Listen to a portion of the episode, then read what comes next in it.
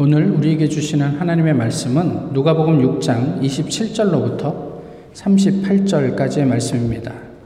신약 성경 누가복음 6장 27절로부터 38절까지의 말씀 이제 봉독하겠습니다. 그러나 너희 듣는 자에게 내가 이르노니 너희 원수를 사랑하며 너희를 미워하는 자를 선대하며 너희를 저주하는 자를 위하여 축복하며 너희를 모욕하는 자를 위하여 기도하라. 너희 이 뺨을 치는 자에게 저 뺨도 돌려대며 내 겉옷을 빼앗는 자에게 속옷도 거절하지 말라.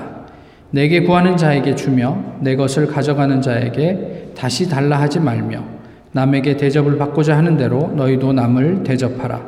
너희가 만일 너희를 사랑하는 자만을 사랑하면 칭찬받을 것이 무엇이냐? 죄인들도 사랑하는 자는 사랑하느니라. 너희가 만일 선대하는 자만을 선대하면 칭찬받을 것이 무엇이냐? 죄인들도 이렇게 하느니라. 너희가 받기를 바라고 사람들에게 구워주면 칭찬받을 것이 무엇이냐?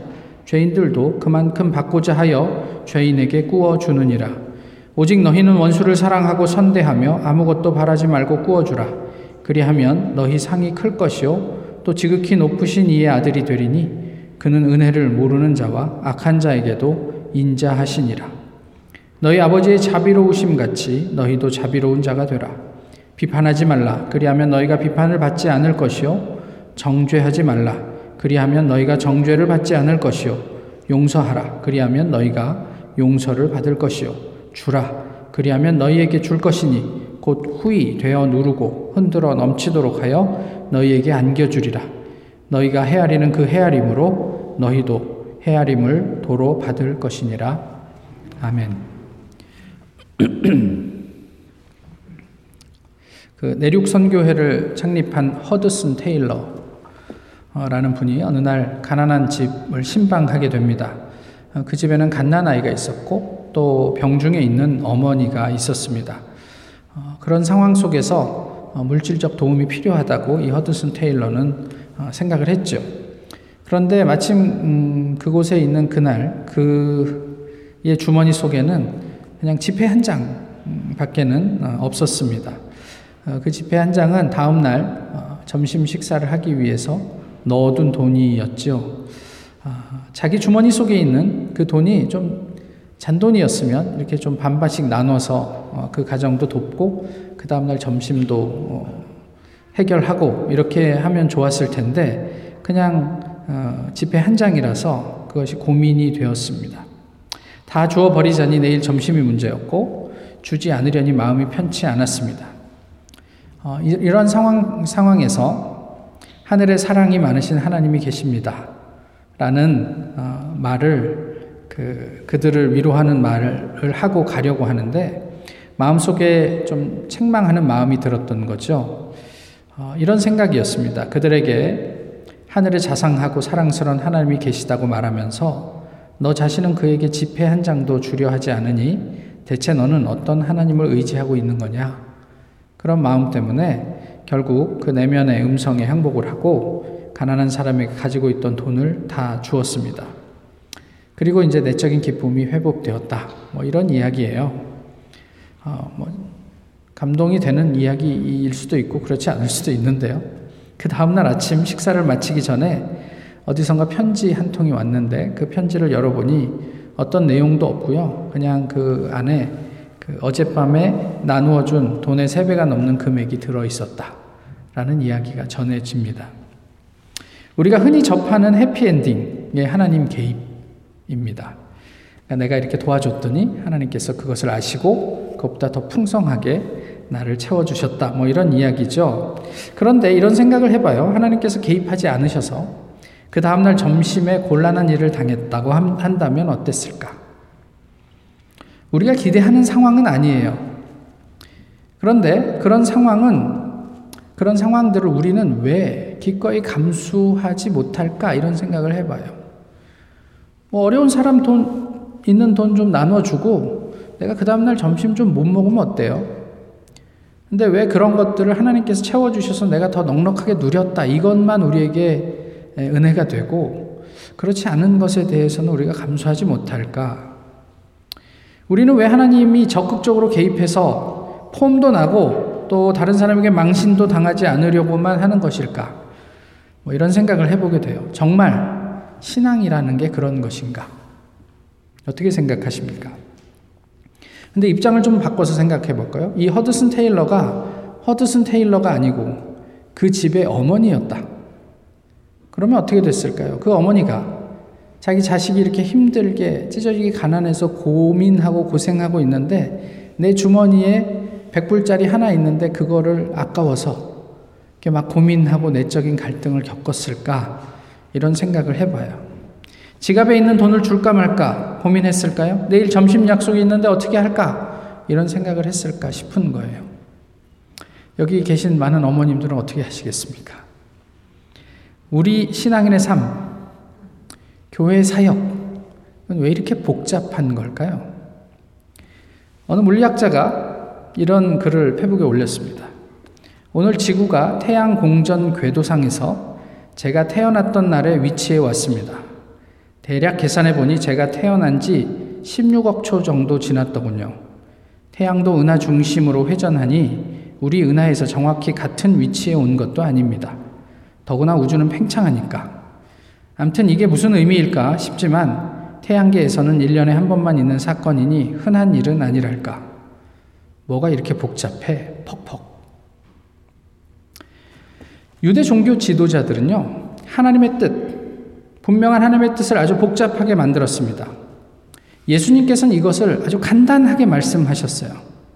율법이 무엇입니까? 라고 얘기하는 것에 하나님을 사랑하고 그와 동일한 가치로 내 이웃을 내 몸과 같이 사랑하라. 이것이 온 율법이고 선지자들의 강령이다. 이렇게 간단하게 말씀해 주셨습니다. 오늘 본문은 이런 이웃 사랑을 더 명료하게 말씀하고 있어요. 원수를 사랑하라. 그거예요. 복잡할 게 없어요. 조금 전에 읽어드린 그 물리학자의 글 밑에 이런 댓글이 달렸어요. 1년이 0.3억 초니까 53세시군요. 지구가 태양 공전 궤도상에서 제가 태어났던 날에 위치해 왔고 그날로부터 16억 초가 지났다고 설명하는 것보다 쉬운 세 번째 생일이라고 말하는 게 그냥 쉽습니다. 간단합니다. 하나님의 사랑을 사변적인 언어로 복잡하게 규정하는 것보다 그냥 우리의 삶으로 보여주면 그냥 그것으로 끝이에요. 예수님께서 말씀하시잖아요. 어, 바리새인들, 유대, 유대인들이 묻잖아요. 우리의 이웃이 누구입니까? 이웃의 정의, 개념, 뭐 이런 것들을 예수님께서 말씀하셨어요? 아니요, 그냥 이야기하셨어요. 그냥 이런, 이 런 사건들이 있었는데, 너희 생각에 누가 강도 만난 자의 이웃이겠느냐 라는 말로 그냥 해결하셨단 말이에요. 복잡하지 않아요. 그래서 우리 무슨 프로토콜이 있어갖고, 우리가 이 사람을 돕니, 많이, 첫 번째, 두 번째, 여기에 해당하니, 안 하니, 그런 이야기가 아니에요. 예수님께서는 언제나 분명하게, 간, 명료하게 말씀하셨어요. 오늘 본문이 그것을 아주 극단적으로 보여주고 있습니다. 원수도 사랑하라. That's it.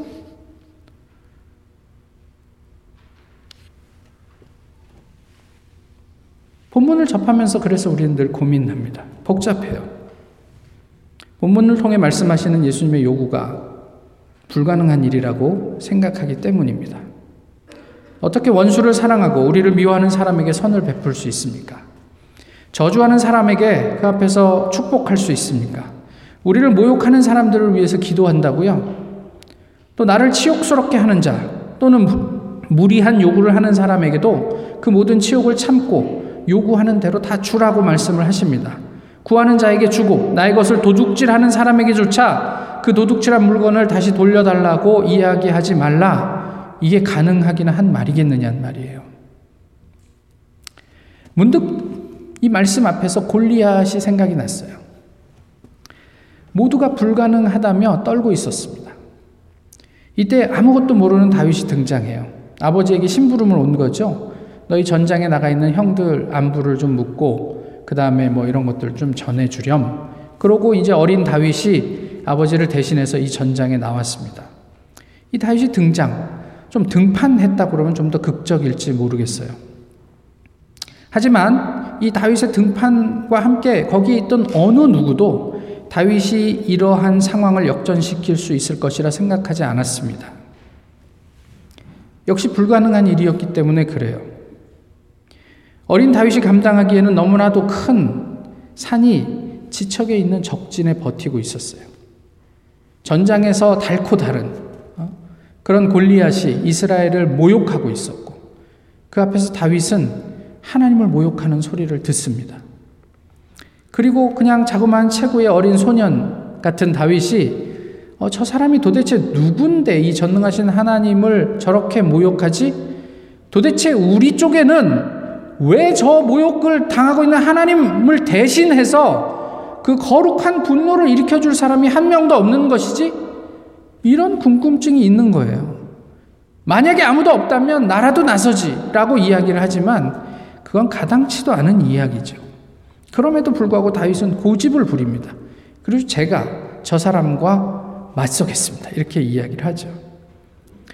자신을 보호해 줄 수 있는 그 어떤 대책도 다 마다한 채 죽음의 자리에 나가 섭니다.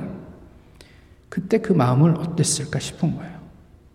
저희는 흔히 다윗을 아주 위대한 신앙인이라고 생각하기 때문에 그냥 한치의 어떤 의심도 없이 그 자리에 나가서 골리앗을 담대하게 대면했을 거라고 생각하는데 그게 인간일까 싶은 거예요, 제 생각엔. 내가 하나님을 믿지만 목사 노릇을 하고 있지만 모든 상황 속에서 제가 뭐 한치의 의심도 없이 이게 하나님의 인도하심이겠지 그러면서 담대할 수 있습니까? 저는 잘 안 되거든요. 다윗은 됐을까? 이게 궁금해요. 뭐 믿음이 충만하고 그냥 뭐 확신 100% 그래서 골리앗한테 앞에서 뭐 어떤 부담도 없이 두려움도 없이 내가 저놈 오늘 죽이지 이런 생각을 하고 설 수 있었을까요? 그런데 그 전장을 향해 나가는 다윗의 뒤, 뒤로 형들의 목소리가 들립니다. 내깟 놈이 뭘 할 수 있어? 이런 형, 형들의 핀잔을 들으면서 또 다윗은 무슨 생각을 했을까요? 하나님만 생각하면 없던 용기도 생기고 하나님만 개입시키면 우리는 담대해질 수 있습니까? 저희는 하나님을 믿지만 여전히 우리 안에는 어떤 뭐, 뭐 흔들리는 갈대처럼 뭐 조석으로 우리 어떤 어, 어떤 마음들이 움직이고 있지는 않습니까? 정말이지 성경은 그런 어떤 흔들림 없음을 믿음이라고 표현하고 있느냐는 말이에요. 32절 이하의 말씀을 한번 보세요. 예수님이 무슨 이야기를 하시죠? 남들 다 할 수 있는 일만 하는 것으로 무슨 의미가 있냐? 이렇게 물으시잖아요. 죄인들도 누구라도 세상 누구라도 자기가 사랑하는 사람을 사랑한다.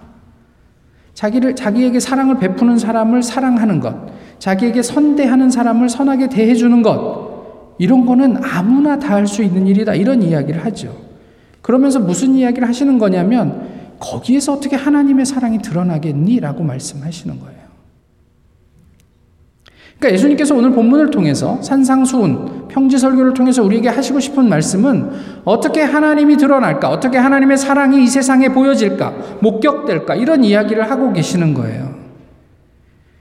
세상의 법칙, 상식선에서 사는 것은 하나님 없이도 누구나 그렇게 살 수 있지요. 그런데 너희는 그 상식을 넘어서 살 수 있겠니? 하나님 때문에. 저희의 대답은 어려울 것 같은데요. 예. 믿음 있게 살 수 있습니다. 라고 말은 할 수 있지만 실상 저희의 삶은 그것을 잘 드러내지 못한단 말이에요. 여전히 어렵습니다. 그렇다면 이건 어때요? 예수님께서 하신 말씀이에요. 우리 하나님의 마음을 조금만 이해할 수 있다면 너희도 그럴 수 있는 여지가 생기지 않겠니? 은혜를 모르는 자와 악한 자에게 동일하게 자비로우신 하나님, 그 하나님의 마음을 우리가 이해하고 또 그 마음을 따르려고 하는 마음이 있다면 그 긍휼함이 우리에게 있다면 어, 우리가 좀 다른 가능성들을 엿볼 수 있지 않을까? 예수님 그렇게 말씀하세요. 그런 하나님의 자비를 너희도 가지라. 그래서 원수를 사랑하고 선대하며 아무것도 바라지 말고 꾸어주고 본문을 통해 예, 그렇게 본문을 통해 우리는 주님의 뜻을 전하며 때로는 서로를 압박합니다. 야, 너 믿는 사람이 그렇게 살면 되겠어? 줘야지. 용서해야지. 품어야지. 그러면서 나는 못하면서 상대방에겐 그렇게 이야기를 합니다. 한마디, 한마디로 바보가 되자는 이야기인데, 솔직히 썩 내키지 않아요. 뭐 이성적으로 예수님의 뜻은 이해하겠지만 나보고 그렇게 바보처럼 살으라 그러면 썩 내키지 않는단 말이에요. 그런데 예수님의 요구는 사실 그런 내용이 아니에요. 우리에게 무거운 짐을 지우고 어떤 의무를 부과하는 내용이 아니에요. 서로에게 그렇게 압박하고 도전하라는 이야기가 아니란 말이에요. 그 이유에 대해 오늘 본문은 결국 그런 요구가 무, 누구를 위한 일이라고요? 너희를 위한 일이다. 이렇게 말씀하세요. 우리의 상이 크게 된단 말이에요. 큰 상을 받게 될 것이다. 이렇게 얘기를 하는 거죠. 큰 상을 받기 위해 우리가 그런 삶을 살아야 하지 않겠니라는 이야기를 하는 거예요. 그러니까 이제까지 누구의 명령이고 위에서 뭐 이렇게 살으라고 이야기하는 것은 사실 우리가 좀 부담이 되는데 그게 너를 위한 거야라고 한다면 또 다른 어떤 여지가 생기는 거예요. 여러분 공부하시지만 공부하는 게 쉬운 일은 아니죠. 근데 왜 공부하세요?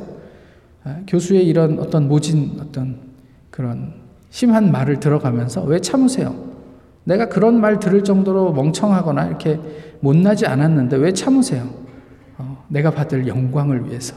그 학위를 위해서 오늘을 성실하게 참아내고 있는 거 아니에요? 또 교수가 나, 내가 모르는 어떤 의미가 있겠지라고 생각하면서 그 시간들을 견뎌내는 거 아니에요? 그렇지 않다면 그 사람한테 왜, 왜 그런 소리를 듣습니까? 나랑 아무런 관계가 없는 사람이라면 우리가 그런 처, 그, 뭐 이렇게 대우를 받아야 될 이유가 하나도 없지 않습니까? 이런 이야기들을 하는 것이에요. 너를 위해서. 하나님을 위해서 뭐 대단한 어떤 어떤 큰 어떤 하나님 나라라는 어떤 그런 어떤 것들을 위해서 이게 아니고 너를 위해서 하는 이야기야 라고 예수님께서 말씀하시는 거죠. 누구나 할 수 있는 그런 사랑 말고 하나님 때문에 할 수 있는 사랑을 한번 해보라 그러면 알게 될 거야. 네가 비판을 받지 않고 사랑을 받고 사람들의 섬김을 받고 또 후이 되어서 흔들어 눌러서 넘칠 만큼 받게 되는 그런 37절과 38절의 경험을 하게 될 거야. 이런 이야기를 한 거죠. 그 37절, 38절의 말씀의 의미가 이런 내용입니다. 그저 우리 개인 수준에서 말씀하시는 일종의 포상의 의미가 아니란 말이에요. 그냥 너는 이렇게 살면 그런 포상을 받을 거야 이런 얘기가 아니에요. 예수님께서 우리에게 이 불가능한 요구를 하시는 이유는 조금 전에 말씀드렸던 것처럼 그래야 우리의 그런 삶을 통해서 하나님의 사랑이 드러날 수 있기 때문에 그렇다는 거예요. 남들 하는 만큼 하면 그 안에 누구나 할 수 있는 일인데 거기에 뭐가 개입이 됩니까?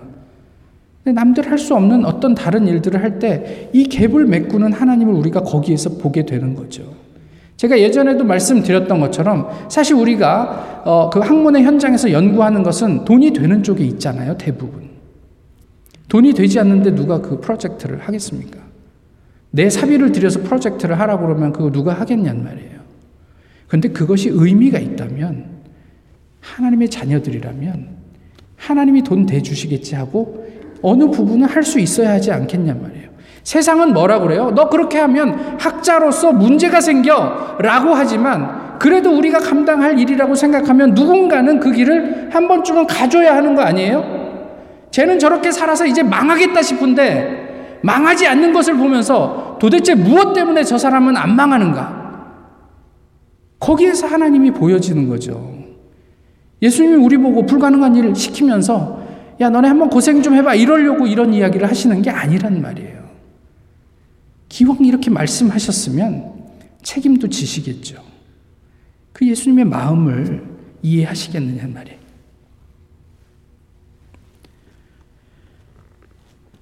이게 비단 사랑의 문제만이겠습니까? 우리가 사는 모든 일상이 다 그렇, 그렇습니다. 남들 하는 정도의 수준에서 어떻게 세상이 하나님을 보겠습니까? 적어도 세상이 가지 않는 길, 또 돈이 되지 않는 길, 손해보고 이리저리 치이고 바보가 되는 길, 우리 일상에서 그 길을 어느 한 부분이라도 가야 그곳에서 하나님이 드러나지 않겠느냐 하는 말이에요. 물론 우리의 삶을 몽땅 그렇게 헌신하면 그보다 더 좋은 게 어디 있겠어요. 그렇지만 쉽지 않잖아요. 그럼 우리가 하나님께서 우리에게 허락해 준 일상 속에서 우리는 어떻게 예수 그리스도의 명령을 어, 우리의 삶으로 살아낼 수 있을까? 어느 어떤 작은 한 부분이라도 말이에요. 여전히 부담스럽고 힘들 것 같지만 그럼에도 불구하고 그 길을 선택하는 것. 그것을 우리는 믿음이라고 그러고 그것을 용기라고 그래요. 남들이 볼 때는 막 저 정도 가지고 라고 싶은 거라도 나에게 내가 하나님 앞에서 하나님 제가 정말 힘든데 이거 하나님 말씀하신가 한번 이렇게 해보겠습니다. 라고 하는 것을 믿음이요 용기라고 표현하는 게 아니겠어요. 그 믿음과 용기를 통해서 비로소 하나님이 조금씩 우리의 삶 속에 우리의 주변에 드러나게 되는 것은 아닐까요? 여기서 우리는 다 죽어도 넉넉한 기적, 적자인 듯 하나 흔들어 넘치도록 남는 장사를 경험하며 새로운 하나님을 만나게 될 것입니다. 교회도 마찬가지예요. 확정되지 않은 미래를 대비하느라 오늘 우리 눈에 보이는 필요를 외면하지 말자고요. 하나님께서 우리에게 보내주신 사람이라고 판단되면 아니 도와야 돼. 무슨 자격이 있어요. 원수를 사랑하려는데 그 사람이 필요가 있다고 하면 우리가 내 몸처럼 그 사람을 어, 섬길 수 있다면 그것이 하나님이 드러나는 자리가 아니겠느냐 하는 거예요. 전도서에 이런 말씀이 있습니다. 너는 내 떡을 물 위에 던지라. 여러 날 후에 도로 찾으리라. 흐르는 물 위에 내가 먹을 것을 던져 넣는다고 그것이 여러 날 후에 나에게 돌아오겠습니까? 그러나 성경은 그렇게 얘기해요. 이게 어떤 고백이에요? 경험적인 고백이에요. 자연적으로는 말도 안 되는데 던져봐. 네 손에 쥐게 되는 게 있을 거야. 거기서 하나님을 우리는 보게 되는 거예요. 사도 바울이 밀레도 항구에서 에베소 장로들과 이별하면서 이런 이야기를 합니다. 범사에 여러분에게 모본을 보여준 바와 같이 수고하여 약한 사람들을 돕고 또 주 예수께서 친히 말씀하신 바 주는 것이 받는 것보다 복이 있다 하심을 기억하여야 할지니라. 주는 것이 받는 것보다 복이 있다는 것을 사도 바울은 경험적으로 알고 있었어요. 그렇게 살았어요. 내가 너희에게 모범을 보여지, 보이지 않았느냐. 이것이 우리 신앙 성배들이 자신의 신앙생활을 통해 깨닫고 고백한 것입니다. 지난주에 설악산의 영웅 임기종 씨의 이야기를 좀 나누어 드렸죠. 한 주간 동안 비디오 클립을 보셨는지 모르겠는데 지난주에는 시간 관계상 소개하지 못했던 그분의 결혼에 대한 이야기들을 좀 소개하려고 해요. 같이 지게를 지는 분의 소개로 아내를 만났어요. 근데 이 아내의 그 만난 그 여자분이 혼자서 생활하기 어려운 장애를 가지고 있는 분이었어요. 근데 이분이 그러더라고요. 처음에 보고 마음에 들었어요. 순박하고 해맑은 모습이 마음에 와 닿더라고요. 조금 부족해도 부족한 빈 공간을 채우며 같이 살면 백년해로 할 수 있겠다 싶었죠. 어, 중증의 장애가 있는 여인을 앞에 놓고 한 남자가 고백한 이야기예요. 근데 처가에서 반대합니다. 저 자식 지금은 뭐 그런다고 하지만 어, 장애가 있는 내 딸 조금 살다가 분명히 버릴 거야. 그래서 절대로 결혼하지 못하게 반대를 하죠. 이분이 세 번을 처가에 방문을 해서 설득하고 허락을 받았습니다. 그리고 허락을 받은 날을 이렇게 묘사해요. 마음이 기쁘고 흐뭇하더라고요. 아, 지금까지 그분과 함께 살고 있고 그런 이야기들을 나누고 있어요. 한 드라마의 대사입니다. 세상 그 누구도 주상에게 사람답게 행복하게 살라 말하지 않아요. 주상이 임금이기만 하면 모두가 만족할 겁니다. 허나 이 어미만은 말해주고 싶어요. 주상, 부디 행복해지세요. 백성들은 네가 임금이면 돼. 그러나 어머니는 너 행복했으면 좋겠어. 이렇게 말씀하세요. 상원아, 행복해지렴? 누가 이렇게 말합니까? 저희 부모가 그렇게 얘기하죠. 하나님이 우리의 부모님이 되시니까 그렇게 얘기하시는 거예요. 그 행복한 길을 포기하지 마세요. 좀 어려워 보인다고 그만두지 마시란 말이에요. 세상적으로는 이해할 수 없고 어려워 보여도 그것이 하나님이 우리에게 마련하신 우리가 행복해지는 길입니다. 오늘 본문이 그 얘기예요. 예수님과 우리 신앙의 선배들이 걸어간 길입니다. 오늘 우리 앞에 어떤 길이 있습니까? 무엇이 우리를 행복하게 하고 무엇이 하나님을 드러내는 길이 될까요? 우리 주님 이렇게 말씀하십니다. 남에게 대접을 받고자 하는 대로 너희도 남을 대접하라. 기도하겠습니다. 좋으신 주님, 우리 안에 부족함을 가지고 주님 앞에 섭니다. 주님께서 우리에게 말씀해 주신 원수까지도 사랑하신, 사랑하라는 말씀 앞에 우리 자신을 돌아봅니다. 그저 우리를 행복하게 하기 위해 우리에게 허락해 주신 귀한 주님의 말씀을 되뇌이고 되뇌이며 우리의 삶 가운데 작은 부분이라도 그 주님의 말씀을 아, 실천하는 저희의 모습이 있기를 소망합니다. 우리가 드러나는 것이 아니라 그런 우리의 작은 헌신으로 말미암아 하나님이 드러나고 주님의 사랑이 온 세상에 전해질 수 있기를 소망합니다. 주님 어리고 연약한 저희를 긍휼히 여겨 주옵소서. 예수 그리스도의 이름으로 기도하옵나이다. 아멘. 찬송가 218장입니다.